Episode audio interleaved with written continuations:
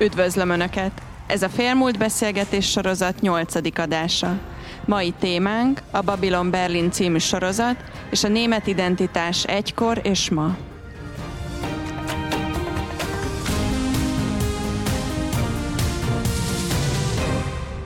És ahogy azt már megszokhatták, a mai beszélgetésünk kiinduló pontját is egy közelmúltban bemutatott történelmi témájú filmsorozat adja majd, méghozzá a Babylon Berlin című 2017-ben bemutatott és nagy sikernek örvendő német filmsorozat lesz ez.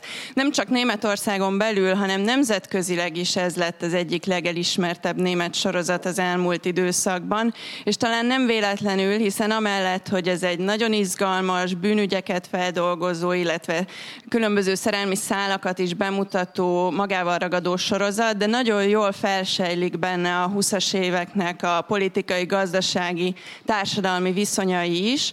És arra gondoltunk, hogy mivel az elmúlt időszakban elég sokat beszéltünk Németországról, ahol ugye választásokat tartottak, új kormány alakult, és hosszú idő után új kancellárja van Németországnak, egy kicsit történelmi távlatba helyeznénk a német identitásnak a kérdését, kérdését, és nyilván most a beszélgetés során nem lesz lehetőségünk minden részletre kitérni, de egy-egy főbb fordulópontot, eseményt néznénk meg, amelyek befolyásolták a mai német identitásnak a, a mienségét, vagy, és ezáltal ugye Németország jövőjére is nagy szerepet gyakorolnak. Úgyhogy a két világháború közötti időszaktól fogunk indulni, aztán meglátjuk, hogy hova jutunk. És a mai vendégeink pedig Tallai Gábor, a Terrorháza Múzeum programigazgatója, és Mráz Ágoston Sámuel, a Nézőpont Intézet igazgatója. Köszönöm szépen, hogy elfogadták a meghívásunkat. Köszönjük. Köszönjük. Köszönjük. Köszönjük. És ugye nem véletlen, hogy önök beszélgetnek ma erről, hiszen mind a kettőjüknek szoros kötődése is van személyesen is Németországhoz. Gábor ugye Németországban született, illetve életének egy jelentős részét ott töltötte, és Ágoston is hosszabb időn keresztül élt ott, illetve a Bundestagban is volt gyakornok. Úgyhogy nyilván ezek a személyes élmények is majd előkerülnek a beszélgetésünk során. Kezdjünk egy gyors villámkérdéssel. Mi volt az a fő impresszió, amit a sorozat alapján a két világháború közötti a 20-as évekbeli Németországról nyertek. Ugye itt a keretet a Weimári köztársaság adja meg. Milyennek láttatja ez a sorozat? Mi volt az a fő benyomás, amit, amit kaptak önök a sorozattól? Gábor? Ugye egy ilyen film, ugye ez egy könyv alapján készült, ez egy sorozat alapján Gereon Rát, egy detektívnek a, a, a kalandjait meséli el, Volker Kutscher a regény szerzője, nagy siker volt maga a könyv is. Legalább annyit mond el magáról, arról a korról, amelyet bemutat, mint arról, amelyben élünk. Tehát ezt érdemes rögzíteni az elején. Amikor aztán 17-ben ez a, ez a sorozat ö, filmes formátumban is megjelent, Tom Twicker, egy nagyon neves német rendező készítette el, és én ezt megnéztem, akkor sok szempontból tényleg reveláció erejével hatott, mert családi emlékezeti történetünkben, én Kelet-Németországban születtem, ott nőttem föl, száz Anhal tartományban, tehát a nagyszüleim, illetve a dédszüleim történeten keresztül a 20-as évekről rengeteg mindent hallottam. Tehát ugye die goldenen 20 így, így, így hívják a németek, tehát az arany 20-asok. A franciák ugye ők más kifejezést használnak, ők az anné folt használják, az őrült évek kifejezést, és azt hiszem az angolok a roaring 20s, tehát az ordító, bömbölő 20-asokat, és ez az időszak, ez rettenetesen fontos a német identitás történet szempontjából. Ugye egy vesztes világháború után vannak, és ahogy Schmidt már egyébként az első világháborús nagy eszében írta, egész Európában egy kérdés merült föl, Wilson vagy Lenin. Tehát gyakorlatilag vagy amerikai típusú köztársasági demokratikus rendszert építenek föl az országok, vagy pedig egy bolsevik típusú kommunista hát, diktatúrát. Na most Németország az előbbit választotta, de ez, ez nem ilyen egyszerű. Tehát azt kell látnunk, hogy a problematika alapvetően abban rejlik, hogy minden egyes állam esetében, és az ott lakók esetében még inkább a legitimáció, tehát az, hogy a törvényesség, mint olyan, mire alapul, ez, ez az alfa és az omega. Most Németország egy vesztes háború után úgy találta magát, amit egyébként annyira nem is veszítette el, mert a csapatai ugye mélyen bent álltak francia területen, és csak azért ö, ö, kapituláltak, mert az Egyesült Államok jelenlétével ugye egy hatalmas katonai túlerő jelent meg, amit felmértek, hát nem voltak ostobák, hogy itt zéró van. De a lényegét tekintve ö, elvesztették az identitásukat, mert hát a Hohenzoller ház az gyakorlatilag menekülőre fogta a dolgot, és az a fajta alkotmányos monarchikus berendezés, ami ezt az egyébként rettenetesen fiatal országot, azért azt szerintem érdemes megjegyezni, 1871, ez itt van a sarkon, tehát ez, ez, ez, ez nem, egy, nem egy nagy öreg ország, mint mondjuk Magyarország. Tehát, hogy, hogy, hogy számukra ez, ez hihetetlen trauma volt. És ezek után ugye készült egy alkotmány, amit úgy tanítunk, hogy a Weimári alkotmány, ami egy hát par excellence értelmiségi szülemény. Tehát Hugo Preuss, egy alkotmányjogász, a fő kézjegyét ő adta, Max Weber dolgozott benne, egyébként Robert Redlob nevű szintén alkotmányjogásznak vagy parlamentarizmus kutatónak az elméletei alapján készült, ami nagyon távol volt attól, amit a német polgárok így a saját országukról, világukról gondoltak. Ha figyelembe vesszük, hogy 19 és 33 között több mint 11 különböző kormány váltotta egymást, és az átlagos idő, ameddig egy kormány gyakorolta a tevékenységét, az 9 hónap, ez gyakorlatilag egy permanens válsághelyzet. Tehát mindezek ellenére, és ez a filmben a csodálatos, és ezért mindenkinek ajánlom, hogy azokat az emberi drámákat, azt az élni akarást, azt a fajta vívódást a múlttal, a háború okozta lelki és fizikai sebeknek a gyógyítására tett erőfeszítéseket gyönyörűen bemutatja, de mint mondottam, nyilván sokat elmesél arról is, hogy akik készítették a 21. században, mit gondolnak Németországról. Ágoston. Én is köszönöm, hogy itt lehetek. Előre félek, ha nem villámkérdést fog kapni a Gábor, mi lesz. De e, természetesen minden egyetértek, és nagyon fontos dolgokat mondott el. A Hohenzollern ház menekülése mögött pont az van, amire te is utaltál, hogy Lenin vagy Wilson. Azért az egész elit világát, a császárság elit világát áthatotta az az érzés, hogy akár ki is végezhetik őket, ahogy azt a Leninék megtették ugye a Szovjetunióba. De amit mondani akarok rám, a film úgy hatott, hogy ez egy újabb kísérlet, minden izgalmas és egyébként valóban követendő minőségi és nem tudom én, eseménydús jellege ellenére egy újabb kísérlet arra, hogy megértsék a németek, hogy hogy kerülhettek hatalomra a nácik mert a, a, folyamatosan jönnek az újabb és újabb epizódok és évadok, és el fogunk jutni majd 33-ig, eh, amit a németek nem tudnak maguknak megmagyarázni, és azért magyarázzák el a kései Weimári köztársaság idejét, mert itt a évszám egy pillanatra felbukkant, ez nem a 20-as évek eleje, hanem a 20-as évek vége, a hanyatlása a Weimári köztársaságnak, hogy valami magyarázatot adjanak végre arra a nagy kérdésre, hogy hogy következhetett be 33 januárja. És a, a magyarázat egyébként kettő elemét elem, emelném ki.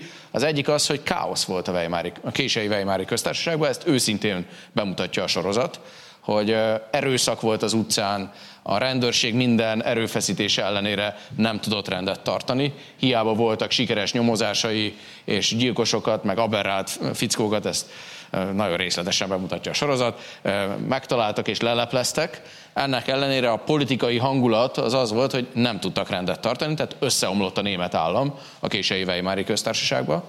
A másik pedig talán arról szól, ezzel rokonba, hogy az erőszak, mint politikai eszköz megjelent, és ezzel ellen nem tudott a, a német állam védekezni. Egyelőre itt tartunk, és még csak az általam ismert harmadik évad végén a gazdasági válságnak a mindent átformáló ereje jelenik meg. Ugye Berlinben játszódik a történet, Berlin ma már történelmi okokból egy kulturális város, de akkor a 20-as években egy ipari főváros volt 4 milliós világmetropol, harmadik legnagyobb városa a világnak, és ebbe a Berlinbe azt képzeljék el, hogy 600 ezer munkanélküli lett a gazdasági világválság hatására. Egy 4 milliós városban 600 ezer munkanélküli, az mutatja, hogy micsoda létbizonytalanság és micsoda igény volt arra, hogy valami új erő rendet tegyen. Akár a szociális világban, akár a gazdasági világban, akár a közbiztonság területén. Ezt készíti elő a sorozat, és szerintem nagyon plauzibilisen és lépésről lépésre haladva hitelesen meséli el. És hogyha már itt szélsőségesek, szélsőséges politikai irányzatok kerültek említésre, ugye nem csak a szélső jobb oldal jelenik már meg, vagy sejlik fel itt a Babylon Berlinben, hanem a szélső baloldali bolsevik mozgalom is, tehát hogy annak is megvolt egy rétege, vagy egy valami fajta mm, felsejlése ebben az időszakban. És hát itt az Oroszországhoz fűződő viszony, ami akkor ugye a bolsevik Oroszországról beszélünk, de itt azért érdemes szerintem ezt egy geopolitikai politikai kérdésként is kezelni, ami mai napig egy fontos és aktuális kérdés, hogy Németországnak mi a geopolitikai szerepe és milyen irányba orientálódik. Tehát itt a kérdésem az a német-orosz viszonyra vonatkozna, mind két világháború között, mind pedig napjainkban, hogy ez miért egy folyamatosan problematizált kérdés Németországban. Egy rövid választ megengedsz? Mint az előző. Igyekszem most. Tehát ugye 1922-ben ugye megkötik a rapalói egyezményt, Németország és akkor még ugye Szovjet-Oroszország, a későbbi Szovjetunió. Ez, ez az egyezmény, ez, ennek a súlyát máig érzékelhetjük, már aki valamelyest tájékozódni akar a 20. században. Szokás beszélni is a rapaló traumáról, vagy szindrómáról, tehát ez Adenauer esetében is felmerült 55-ben, aztán később Willy Brandtnál is, amikor Moszkvába utazott, Helmut Kohl esetében is az újraegyesítés kancellárjánál. Lényegi tekintve arról van szó, hogy, hogy Németország és Oroszország, illetve hát annak idején Szovjet-Oroszország a külpolitikai izolációból azzal menekült ki, hogy ugye volt egy zseniális szovjet-orosz külügyminiszter Csicserin, aki kitalálta, hogy hát itt ebből úgy lehet kilépni, hogyha mi megállapodunk. Meg is állapodtak, és a filmben is megjelenik ez a szál, hogy gyakorlatilag nem csak egy gazdasági, politikai együttműködés, külpolitikai együttműködés történt meg, hanem egy katona is, ami egyébként a Versailles békeszerződés tiltva volt Németország számára, de Szovjet-Oroszország lehetővé tette a német hadiiparnak a, a, a fejlesztését. Nyilván ez egy, ahogy ma mondják, win and win helyzet volt, mint a két fél nyert. A németek az oroszoknál szépen csendben fejlesztették például a Luftwaffe-t, a légierejüket, ezzel, és egyúttal pedig hát hozzájutottak komoly katonai fejlesztésekhez. Ez végighúzódik, és gyakorlatilag ma is ez a fajta rapalló szindróma ott van, elég, ha csak mondjuk Lengyelországra nézünk, amikor Lengyelország azt látja, hogy hogy Oroszország és Németország között egy, egy, egy Nord Stream 2-es vezeték épül, amely Németországot közvetlenül ellátja gázzal. Ez ugyanaz a félelem, hogy gyakorlatilag két jelentős hatalom összekapaszkodik. Így van teljesen, és talán annyit tegyünk hozzá, hogy az első világháború volt az abnormális állapot, mert egy testvérháború volt az első világháború, hogyha az uralkodó családok felől nézzük a dolgot. A Romanovok és a Hohenzollerek ugye rokonsági kapcsolatba állottak egymással, és az volt talán meglepetés, hogy ezek egymás ellen háborút indítottak. Ezt követően számos ideológiai különbség volt Németország és Oroszország vagy a Szovjetunió között, de mégis, ahogy Gábor is utalt rá, mindig megtalálták az együttműködést, akár gazdasági téren, akár politikai téren, akár geostratégiai téren, mert e-, ezek közül sok esemény említhetnénk, de én a, a Molotov-Ribbentrop paktumot emelném ki, ami, ha a lengyel testvéreinkkel beszélünk, akkor ők, nekik olyan az érzés, mintha tegnap kötötték volna és folyamatosan úgy érzik, hogy újra és újra megkötik ezt a fejük fölött ezt a megállapodást, és ha azt a szöveget valaki elolvassa, hogy ez a elvileg teljesen ellentétes ideológiai oldalon álló két nagyhatalom milyen cinikusan osztotta föl egyébként egy egészen rövid szövegbe Közép-Európát és azon belül is Lengyelországot, akkor érthető az egymás ellenséges, egymásra ellenségesen való tekintés, és az együttműködésnek az egyszerre való jelenléte. És ez egy picit az együttműködés, mondom még egyszer, az első világháború előtti normális állapotnak a, az idejét idézi elénk. A Molotov-Ribbentrop paktumban nem csak Lengyelországot osztották fel, ugye, csak hogy elhangozik, hanem a Baltikumot és Beszarábia néven Moldáviát is, tehát konkrétan átrajzolták a határokat azt a Szovjetunióval, ami ideológiai ellenségének tekintette a német náci birodalmat, avval a náci birodalommal, ami ideológiai ellenségének tekintette a Szovjetuniót, és mindez úgy köt minket a filmhez egyébként, hogy nagyon jól mutatja be ez a film, hogy milyen kommunista ügynökhálózat volt Németországban ami ellen megpróbált fellépni a náci Németország.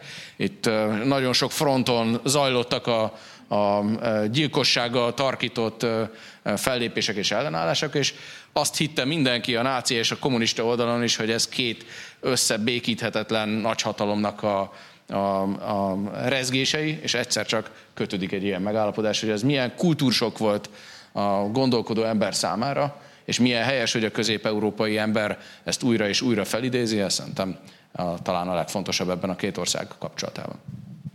A sorozat még emellett számos témát felvet, akár például a pszichoanalízis megjelenésé is, is látható benne, de az biztos az ajánló alapján is, hogy aki megnézi, annak megmarad ennek a mulatóknak, a zenének, a táncnak, tehát egy ilyen, amit a Gábor említett, egy ilyen élet igénylés, vagy, vagy élni vágyásnak, a, egy ilyen dekadens életmódnak is a felsejlés le, úgy, hogy nagyon nagyok a társadalmi különbségek egyébként, tehát nagyon látjuk a felső elitet, és egyébként egy nagyon szegény réteg találkozik például ezeken a, a tereken is. Ez az első világháborús verességnek, kapitulációnak a feldolgozásával összefüggésbe lehetett ez az életmódbeli vágy, Hát mindenképpen ugye irgalmatlan trauma volt az első világháború, ezt ezt nagyon nehéz fölmérni, mert ugye az első világháborút a 19. század emberé vívták meg, tehát még egy teljesen más tudatállapot volt jellemző rájuk, és egyszer csak egy, egy tömegháborúban, egy, egy, egy, egy gépesített háborúban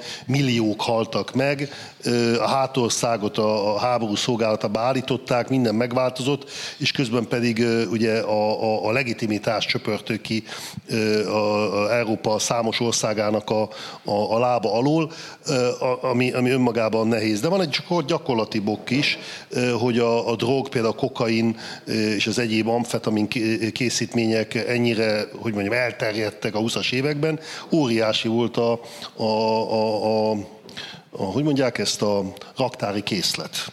Tehát ami a háború folyamán megmaradt, tehát irgalmatlani tonnákról beszélünk, ezek nyilván értékesítésre kerültek, általában bűnözői hálózatokon keresztül, erre egyébként a film utal is, és egyébként irodalma van ennek, hogy a 20-as években a drogfogyasztás, most az alkohol mellett, mekkora méreteket öltött, túl azon, hogy ugye a főhősünk ebben a, ebben a történetben Gereon Rát, aki maga maga is posztháborús traumában szenved, tehát ő, ő is gyakorlatilag ópium származékkal ö, tudja csak kordában tartani, ameddig aztán a film története alapján egy másik ö, megoldás kínálkozik, ö, ami már valóban a pszichológia irányából érkezik, tehát ami, ameddig ide el nem jut. De ezek az évek valóban erről szóltak, hogy, hogy, hogy élni akarunk. Tehát a születési ráta magas volt, a mulatók tele voltak,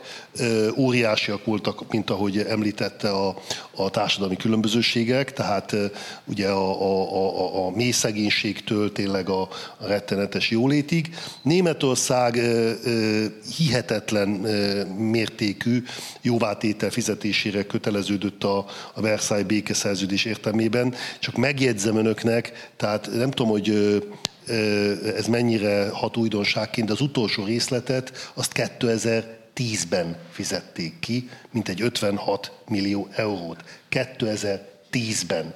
Tehát azért látjuk, hogy ez a háború mekkora hullámot vetett, és És a 20-as években ö, valóban arról szólt a dolog, hogy valahogy ezt túl kell élni. És hát ugye ezek a jelenetek, a zene, a tánc, a felfokozottság, a bachanáliákat megidéző, ö, ö, hogy mondjam, ösztön világ, volt egyfajta gyógyír erre a traumára. És miközben a, egyrészt azt kínálja a sorozat, hogy milyen csábítóan szuper élet volt a, a mulatós világ. Egyrészt egy szociális kritikát is gyakorol, erre már utaltunk. Másrészt valójában azt mondja el ez a sorozat, hogy ez a világ sehova nem vezetett, hanem összeomlott. Tehát eh, ilyen pokoli ként mutatja ezt be minden csábító ereje ellenére ezt egy bűnös városként mutatja meg, és ez a bűnös város nem tudott aztán, ahogy mondom, a 33-ban kezdődő diktatúrának ellenállni.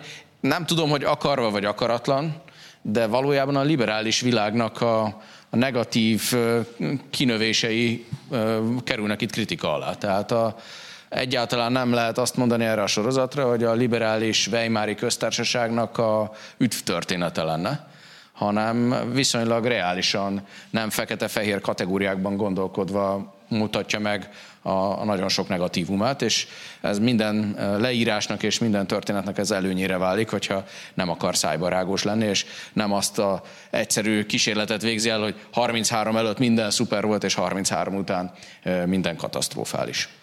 Nem tudom, hogy most ez vitapont lesz, de tehát azért, hogy Adolf Hitlernek sikerült megszerezni a teljhatalmat, abban óriási szerepe van annak, hogy az első világháború győztes hatalmai megfosztották a legitimációs alapjától, és így az identitásától a német császárságot. A német császárság, amely 1871-től van, annak a legitimációs fókuszpontja az a maga császár személye volt, az Isten által felkent uralkodó.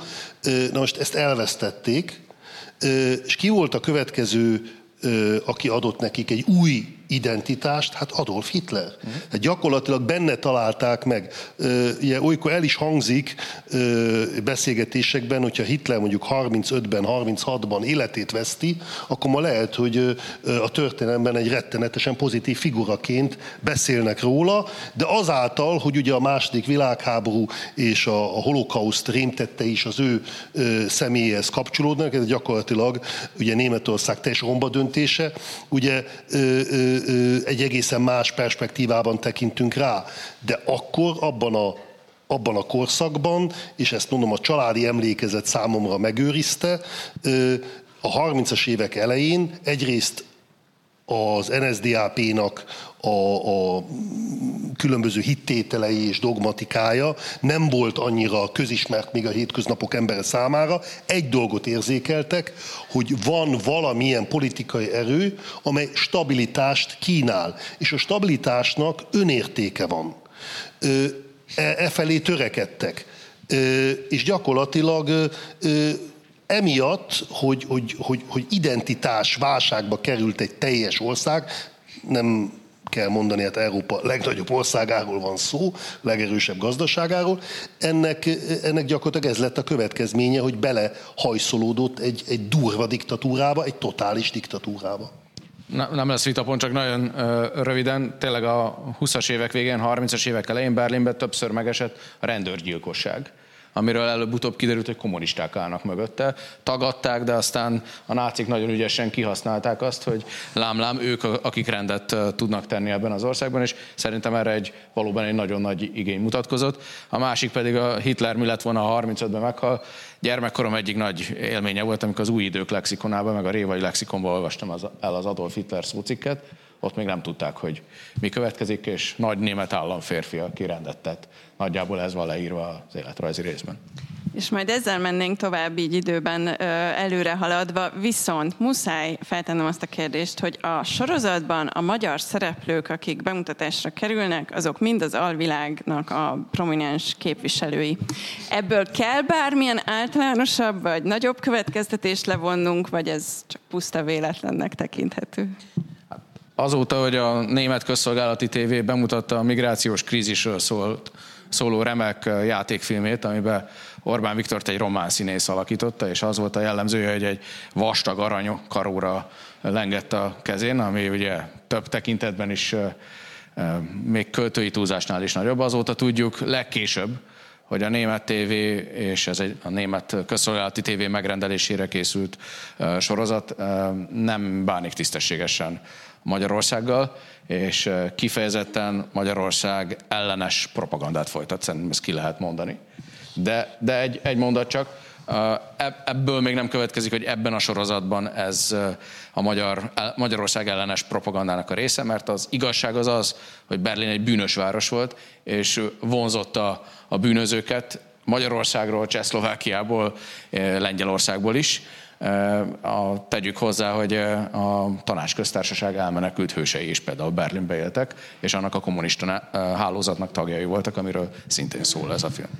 Nekem jobban fájt az, hogy van egy részlet, most a bűnözőken túllépve, amikor a sorozatban szereplő, egyébként osztrák újságíró, aki Berlinben tevékenykedik, elkészít egy szegedi káposztát, hát így van a filmben, és akkor a, a német berlini hölgy, akivel megosztja az ételét, azt mondja, ez micsoda? Hát ez egy szegedi káposzta.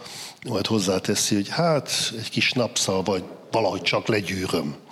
Ö, nekem ez jobban fájt, mert én a magyar konyha nagy szerelmese vagyok, tehát ö, ez, ez, ez, ez, ez nem volt fair.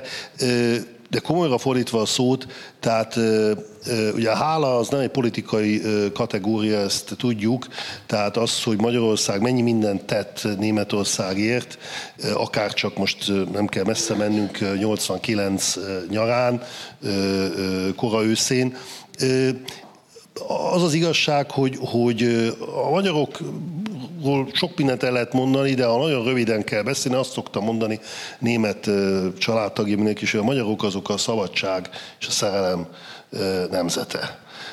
Ezért bármire képesek.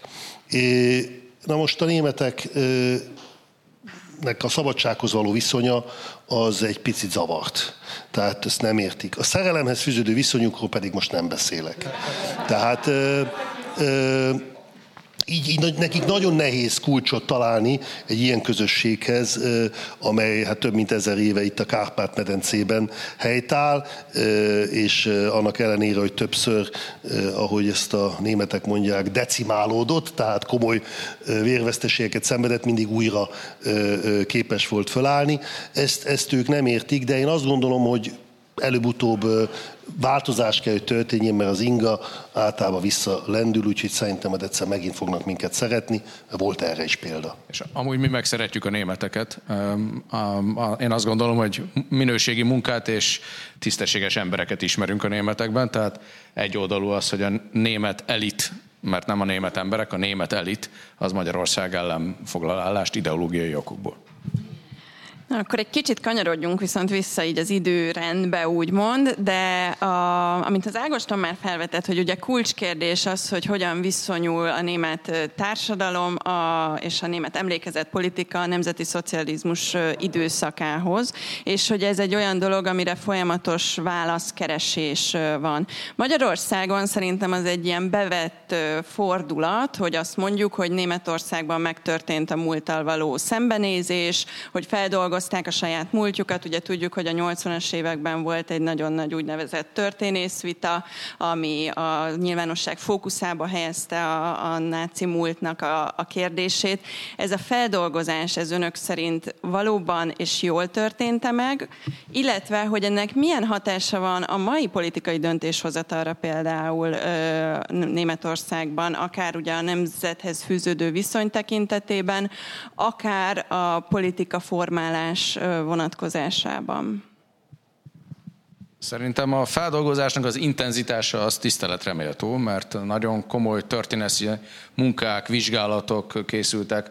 A Terrorháza Múzeum ugye jobb, mint a német hasonló múzeumok, de időben picivel előbb kezdték a, a munkát a németek etéren, hogy közérthető módon beszéljenek a történelemről. És szerintem ez egy dicséretes dolog. Az más kérdés, hogy nem találták meg a választ, és pláne nem találták meg a gyógyírt. Tehát a német lélek az továbbra is beteg, hiába történt meg a történelemmel való szembenézés. Ilyen értelemben nincs meg a gyógyír arra. A bűntudat ott van a németekben, a, vagy ha nem is gyógyírt mondok, a feloldozás nem történt meg ebben a e, szembenézéssel. Illetve a szembenézés során sokszor az az, az embernek az érzés, amikor ezeket a írásokat olvassa, hogy kicsit e, unilineáris a, a magyarázat, tehát valójában nem egy sokszínű vita folyik Németország politikai, történelmi bűneiről, hibáiról, tévedéseiről, tévútjairól, hanem egy hivatalos álláspont van, ami kialakult a történész vitát követően, és a most magát büszke liberális társadalomnak és demokráciának leíró Németország valójában egyetlen egy helyes értelmezését fogadja el a történelemnek. Mi innen Budapestről azt kívánjuk nekik, hogy egy picit tágítsák ki ezt a vitát, és alternatív véleményeket is hallgassanak meg, és lehet, hogy akkor találják majd meg a gyógyírt arra, ami, amit keresnek olyan régóta és érthetően. Hát Ágoston nagyon tényleg, tehát a diplomatikus hozzáállásnak egy olyan magas szintjét produkálja, én erre nem vagyok képes, bocsánat. Tehát a, a, a, mégiscsak mindegyik totális eszmerendszer német földön született. Tehát a kizárólagosságra való törekvés, a, a, a, ha úgy tetszik, a világ értelmezése tekintetében, ez nagyon erősen kötődik a németekhez. A történész vita, ugye historikas Streit, ami hát a 80-as években lezajlott, ott az ellenfelet gyakorlatilag hát eliminálták, Ernst Noltét, aki hát egy kitűnő történész, és csak így jelzem önöknek, és remélem, hogy egyszer majd közzé tesszük az utolsó interjút, és mit Máriával vele mi készítettük el, tehát mi utoljára találkoztunk vele Berlinben is egy felvételt készítettünk. És te fordítottad is a könyvét. És a könyvét fordítottam, igen. De a, a lényegét tekintve ezt a vitát, most két dologgal tudom elmélyíteni már, az, hogy, hogy, meg, tehát, hogy valami fajta képünk legyen róla. Az egyik az, ez egy nyelvészeti dolog. A németek használják a Vergangenheitsbewältigung kifejezést, amit magyarra úgy lehet lefordítani, hogy a múlt legyűrése. Mi magyarok pontosan tudjuk, hogy a múltat nem lehet legyűrni, legfeljebb bevallani. Mert mégiscsak József Attila nemzete vagyunk.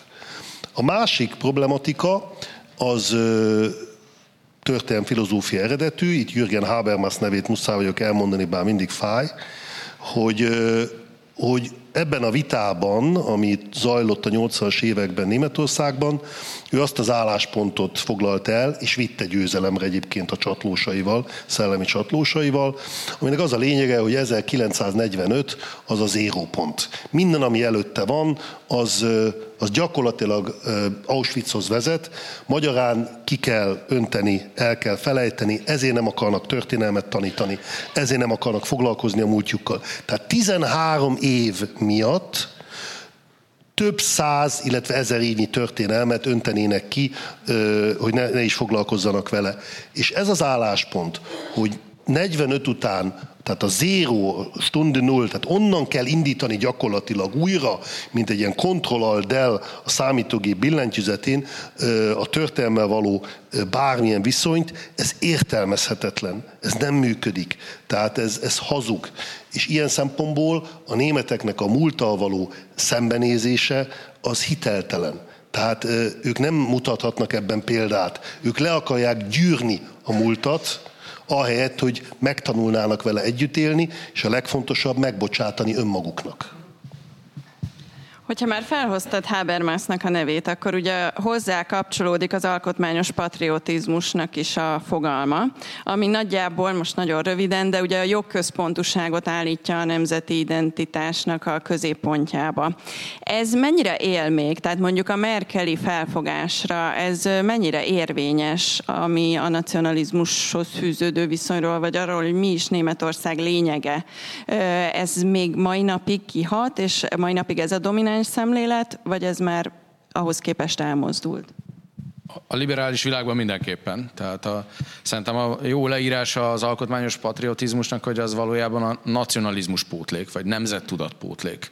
A, azt állította a német liberális elit, hogy arra büszkének lenni, hogy mi németek vagyunk, és létezik német nemzet, ez felejtendő, és helyére az új identitás a Grundgesetz, az alaptörvénynek, azaz az alkotmánynak a, a, a ilyen kvázi vallásos tisztelete legyen, ami nem zárja ki azt, hogy módosítsák ezt az alaptörvényt, például beiktassák a melegházasság intézményét legutóbb egy kereszténydemokrata kancellár közreműködésével, de egyfajta ilyen vallási tanként tiszteljék. A, valaki Berlinbe sétál a parlamentnél, ott egy egész kerítés van, ahol az első 20 paragrafusa be van, bele van vésve egy, egy ilyen üvegtáblába a német alkotmánynak, ahol az alap jogok vannak rögzítve, és ez is mutatja azt, hogy hogy létezik ez az alkotmány tisztelet és vallásos hódolat az alkotmány előtt. De mondom még egyszer, emögött ne az alkotmánynak a tiszteletét lássuk, vagy lássunk az alkotmány tisztelet mögé, hogy ez egy nemzet tudat pótlék a németek számára. Ugye ez életveszélyes, mert egy alkotmány nagyon fontos. Tehát ugye a legitimációnak kell, hogy legyen egy alapja. De főleg a mi térségünkben egy valamit mi megtanultunk, és nagyon-nagyon tudunk ha választanunk kell az igazságosság és a jogszerűség között, törvényességet mondok inkább, akkor mi tudjuk, hogy mindig az igazságosságot kell választani. Mert törvényességi alapon emberek millióit fosztották meg vagyonuktól, életüktől. Tehát ez egy, ez egy, ez egy nagyon egyébként számunkra egyszerű, mert mi az igazságosság pártján állunk, főleg ebben a, ebben a házban, a Terrorháza Múzeumban. Tehát törvényeket bármire lehet hozni. Tehát azzal nincs probléma, de attól azok még nem igazságosak. És ugye azt látni Németországban most, hogy túl azon, hogy mondjuk Robert Habeck, aki most ugye kormánytényező, ő a zöldek egyik vezetője, illetve a vezetője, a, igen, a, az a, új alkancellár. alkancellár. Tehát aki, aki egy olyan mondatot is kimondhatott néhány éve, hogy ő semmit nem tud kezdeni a nemzeti érzéssel, de ha végighallgatjuk mondjuk Merkel beszédeit, és nem biztatom a hallgatóságot, hogy ezt tegye meg, mert rettenetesen unalmas, és ennél sokkal izgalmasabb irodalmi művek vannak, meg szövegek, de nem fognak benne találni a német kultúrára vonatkozó utalásokat, referenciaszövegeket, hivatkozásokat. Ez annyira steril, hogy, hogy tényleg az ember levakarja a bőrt magáról, mert azt mondja, ez lehetetlen. Tehát egy olyan politika zajlik Németországban, amely teljesen eloldódott, attól a egyébként óriási kultúrkincstől, filozófiai, pszichológiai, irodalmi, művészeti hagyatéktól, ami ami hát visszanyúlik gyakorlatilag több mint egy ezer évig. Tehát ez egy nagy probléma, és Habermasnak ez, a, ez az elméleti megfontolása valóban egyetértek, egy ilyen valláspótlék, hát akkor legyen ez az identitásunk, nem lesz az, nem így működik az ember. E, egy jó és egy rossz hír. A jó hír az egyébként, hogy szép a német alkotmány szövege. Az első mondata, hogy a Isten és az emberek előtti felelősségünk tudatába alkotjuk. Ez egy, ez egy nagyon szép mondat. Semmi köze a mai német elitnek hozzá, de ez egy szép mondat. A rossz az meg talán a, a magyar ellenzéknek rossz, mert az alkotmány patriotizmus következménye, hogy picit könnyebb lesz elmagyarázni, hogy miért nem lehet egyszerű többséggel az alkotmányt módosítani. Rácsatlakoznék erre a pótlék dologra, mert azt látjuk, hogy ugye a tartományi identitások azok mai napig erősek Németországban, mintha a nemzeti szint egy hiányozna, vagy az ott problematikus lenne, és ehhez képest az európai szint, tehát az európai identitás megint csak egy ilyen pótlékul szolgálhat pont a nemzettel való ö, szembenézés, vagy, vagy valami fajta viszony kialakításához. Mert ez mikortól eredeztethető, hogy ez az európai identitás identitás felé próbálták eltolni a nemzeti identitást, vagy azzal behelyettesíteni? Erre tudok nagyon merész dolgot is mondani, hogy ha az ember Éreztem. 44-es és 45-ös írásokat olvas, Göbbels tollából például ő a új Európát kell létrehozni, erről beszél sokat. És ma már ezek nem ismert írások, de az európai identitás és az európai birodalom megszervezése az a náciknak természetesen német uralommal azonos értelmezésbe, és fajelmélettel, de ez az ő programjuk volt. De ezt tegyük zárójelbe. Én a mai relevanciája ennek az az, hogy amikor európai értékekről beszélnek a németek, akkor a német érdekeket értik alatta. És ezt mindig tudni kell, hogy nagyon szépen átfogalmazták azt, amiről korábban mindig is beszéltek a német érdekek érvényesítéséről. Európai bírósági ítéletek és politikai nyilatkozatok mögött is nagyon sokszor ezt lehet látni. Erre egy friss bizonyíték az, hogy valamilyen üzem probléma okán a Európai Bizottság néhány hónapja a Német Alkotmánybíróság egyik ítélete miatt is kötelezettségszegési eljárást indított Németországgal szembe, mint a lengyelekkel és a magyarokkal szembe. Nem tudom, hogy hallottak-e az ügyről. Ha hallottak is róla, azt nem biztos, hogy tudják, hogy egy hete véletlenül abba hagyták az eljárást, és azt mondták, hogy megvizsgáltak, és minden rendben van már Németországban, tehát már csak a lengyelek és a magyarok maradtak. Gondolom hasonlóan tisztességes eljárásban lesz részünk. De viccet félretéve, ez a, a német gazdaságnak valóban az európai tér nagyon fontos. A német gazdaság az európai közös piacon működik, és itt tudja eladni a termékeit. Tehát a, a gazdasági relevanciája az Európában való gondolkodásnak megvan. A politikai relevanciája pedig ezzel az európai értékek egyenlő német érdekekkel érvényesül, és az a helyzet, hogy ezt nagyon nehéz cáfolni, hogy az Európai Unió valójában egyre inkább egy német projektnek tűnik. Talán itt tegnap Budapesten történt erre egy alternatív kísérlet a francia elnök részéről. Ugye arra a kérdésre válaszolva, hogy a tartomány identitásoknak mekkora súlya, óriási. Tehát ugye ez egy nagyon fiatal ország, erről már beszéltem, tehát az én német családrészem is elsősorban százan halt is, sose gondolta magát másnak. És retteltesen utálták a bajorokat például, tehát, mert hogy ez úgy tradicionális, tehát, hogy ö, ö, meg a eszenieket is. Tehát, hogy, hogy, hogy, hogy valójában ugye ezek a tartományi önálló identitások, hát a türingiaiakról nem beszélve, tehát, hogy ugye ezek, ezek nagyon erősek, ö, és meg, meg is maradtak még. Ettől függetlenül igazából ö, nem tudjuk eléggé méltatni Helmut Kohl teljesítményét. Tehát ő volt az, aki ö, tényleg a személyében rejlő karizmával, elképesztő ö, szeretet képességével, ö, kitartásával ö, egyé tudta kovácsolni, nem véletlenül az újraegyesítés kancellárja, és az is marad. A probléma ott van, hogy hát egyrészt próbálják az örökségét egyre inkább felettetni, pedig óriási. Ő történész végzettségű volt, megjegyzem, ez nem mellékes, egyre kevesebb a történész a politikusok között, egyre több a közgazdász, jogász és egyéb foglalkozások, akik egyszer nem tudják, hogy az idő mi. Ő tudta, hogy Németország Európa közepén van, és egyszerre nyugati ország, és egyszerre keleti ország. És megadta mindig a tiszteletet a keleti partnereknek, Lengyelországnak, Csehországnak, Szlovákiának, Magyarország, a teljes térségnek, és ezt számtalan formában kifejezésre juttatta. Ez tűnt el. És ez egy nagy probléma, mert ahogy Németország egyesítése sem volt az én megítélésem szerint egyesítés, így Európa egyénővése is lehetetlenné válik azáltal, hogy Németország már nem tájékozódik felénk.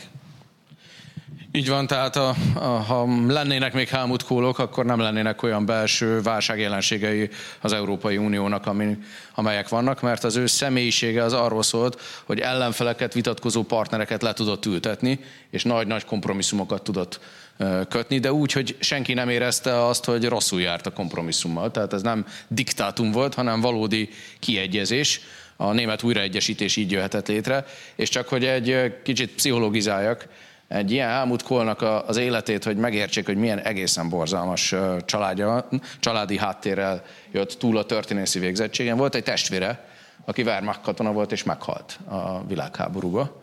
Ezért fogalmazta azt úgy meg, szerintem lélekemelő szépséggel Helmut Kohl, hogy neki megadatott a késői születésnek a kegyelme.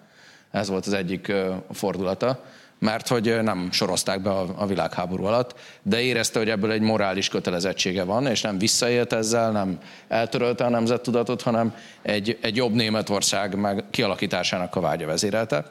Volt egy másik híres szófordulata, a erkölcsi szellemi fordulatot kell elérni Németországba. Etéren szerintem még jó lett volna, ha hosszabban van kancellári hivatalom.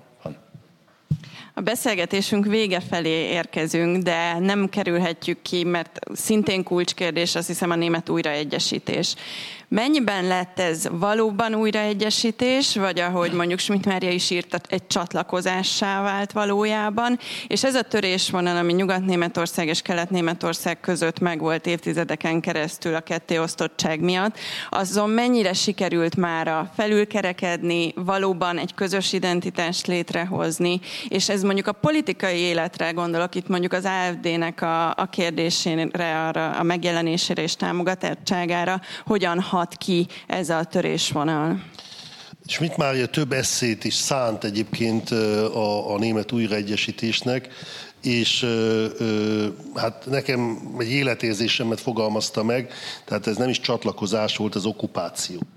Tehát ezt én a saját családtörténetemen keresztül egy Anschluss, igen, tehát és, és hogy mondjam, tapintatóvá tudom tenni. Tehát gyakorlatilag ez ugyanolyan volt, mint mit a keleti országok, tehát keleti, Kelet-Európa vagy közép-európai országoknak az uniós csatlakozása, ez nem egy tárgyalás volt, itt diktátumok voltak. Beteljesítitek, aláírjátok, jöhettek. Nem, nem. Tehát nem egy egyenlő partnerek közötti ö, ö, megbeszélés volt, hogy nálatok mi van, nálom mi van, nézzük meg, lehet, hogy van valami, ami tőletek átveendő, és azt majd bevesszük, és akkor azt szerint alakítjuk a, a keretet. Nem. Németországon belül ez olyannyira ö, egy, egy, egy, egy, egy Anschluss jellegű esemény volt, hogy az összes vezető pozícióban, ami a kelet-német, tehát volt NDK-s tartományokat illeti, berepítették a nyugat-német kádereket. Ezek nem voltak a, a legfényesebb elmék, tehát ugye ez a harmadik, negyedik garnitúra, akiket hát úgy gondolták, hogy jobb, ha ott vannak. Na most csak ők foglalhattak el vezető pozíciót, legyen ez iskolaigazgató, vállalatvezető, bankvezető, különböző közhivatalokat ellátó személy, önkormányzati szinten is az én tulajdon édesapám, aki ugye Szászanhalti, aki Magdeburgban szerzett mérnöki fizikusi diplomát, a diplomáját nem ismerték el. Tehát egy reál tantárból, vagy egy reál területről szerzett végzettség nem kapott elismerést, mert ő ezt az NDK-ban szerezte. Évekig harcolnia kellett azért, hogy ő mérnök és fizikus. Tehát ez, ez, ez rettenetes sebeket hagyott egyébként a keletnémetek lelkében, és ezeket nem gyógyították be, mert elzárták magukat azon fájdalom történet és szenvedés történet elől, amelyet a kelet-németek megéltek. Nem voltak rá kíváncsiak. Ők egyetlen egy dologba gondolkodtak, ugye ez a Sílinek a felmutatott banányában a rendszerváltoztatás, a berlini fal leomlását követő gesztusa, hogy ezeknek oda át mi kell a banán majmok csak jól akarnak élni és banánt venni a zöldségesnél. Így viszonyultak hozzá. Ez nyilván nagyon sok pénzt investáltak abba a térségbe, ennek megvolt az oka, mert az ipart fejleszteni kellett, az infrastruktúrát fejleszteni kellett, de magukat, az ott élőket nem tudták, hogy mondjam, magukhoz ölelni, és ez olyan sebet hagyott, ami, ami én nem tudom, hogy mennyi idő kell ahhoz, hogy ez valaha begyógyuljon. Fogalmam sincs. A közjogilag érdekes nagyon a helyzet, hogy nem volt népszavazása újraegyesítésről. Ugye konkrétan úgy történt, egy év sem volt, amíg lezajlott, az NDK megünnepelte a 40. születésnapját, pár napra rá összeomlott Erich Honecker lemondatták, utána megindult az erjedés a kommunista pártba, 90 márciusában már egy szabad választást tartottak az NDK területén, amit megnyert a CDU, ami azt ígérte, hogy hogy wir sind ein Volk, tehát hogy már egy nép vagyunk, egyesíteni kell, de innentől kezdve már csak egy tárgyalásos eljárás volt, ami egyébként a német politikai rendszerre nagyon jellemző, hogy a közvetlen felhatalmazás nélkül parlamentáris úton, vagy még parlamentáris jóvágyás nélkül is kormányzati apparátusok közötti megállapodás rendszer jön létre, és ilyen volt a német újraegyesítés. Ha úgy tetszik, a, a pszichológia van az egész mögött, a tömegpszichológia, amivel a németek 45 óta nem tudnak kibékülni, itt beszéltünk mind a ketten a, a lelki problémák gyógyításáról, és ez a tömegpszichológiára való igény vagy érzékenység hiányzik a, a német elitből, és nem érzékelte azt a nyugat-német elit, ami végrehajtotta ezt az Anschlusst, vagy újraegyesítést, vagy okupációt, nem érzékelte azt, hogy a kelet-német embernek mire van szüksége az egyenjogosításhoz, ahhoz az érzethez, hogy ő belép önként, és ugyanolyan rangú, rendű polgárává válik a Német Szövetségi Köztársaságnak. Ezt nem érzékelték, hogy ezt hogyan lehet elérni, és nagyon sokszor szimbolikusan és pszichológiailag bizony megalázták a keletnémeteket, akik ez ellen úgy tiltakoztak, hogy egyrészt az AFD-re szavaznak, másrészt a, a posztkommunista pártra szavaznak. Ugye volt olyan tartomány, ahol a listája az AFD-nek még a CDU-t is megelőzte a 21-es választáson, ami azt hiszem, hogy egy elég egyértelmű jelzés, hogy baj van, és kívánjuk azt a németeknek, hogy megtalálják azt a tömegpszichológust, aki gyógyítani tudja.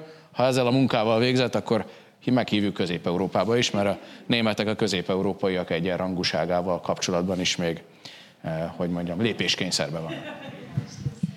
És akkor most tényleg gyors választ szeretnék mindenkitől. A, kicsit a jövőbe tekintsünk ki. Ugye megalakult az új kormány. Azt hiszem, hogy a, a Merkel érának egy nagyon, hát ilyen sokat eláruló, vagy szimbolikus ö, ö, pillanata volt, amikor 2013-ban, miután Merkel nyert a választásokon, akkor a színpadra felhozott német zászlót, azt leparancsolta onnan, és jelezte, hogy ezt nem szabad ide, vagy nem jó ide felhozni.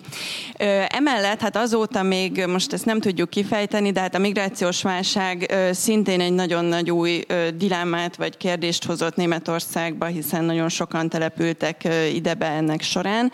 Az új kormány esetében várható-e elmozdulás, vagy várható-e ez az egész német nemzeti kérdésnek a tematizálása egyáltalán, hogy akkor az az 1871 óta, az Egyesítés óta újra és újra felmerülő kérdés, hogy mi is Németország, és mit is jelent németnek lenni, ez exponálva lesz? Ez wäre eine Überraschung. Tehát eh, én azt gondolom, hogy egy baloldali kísérletről van szó.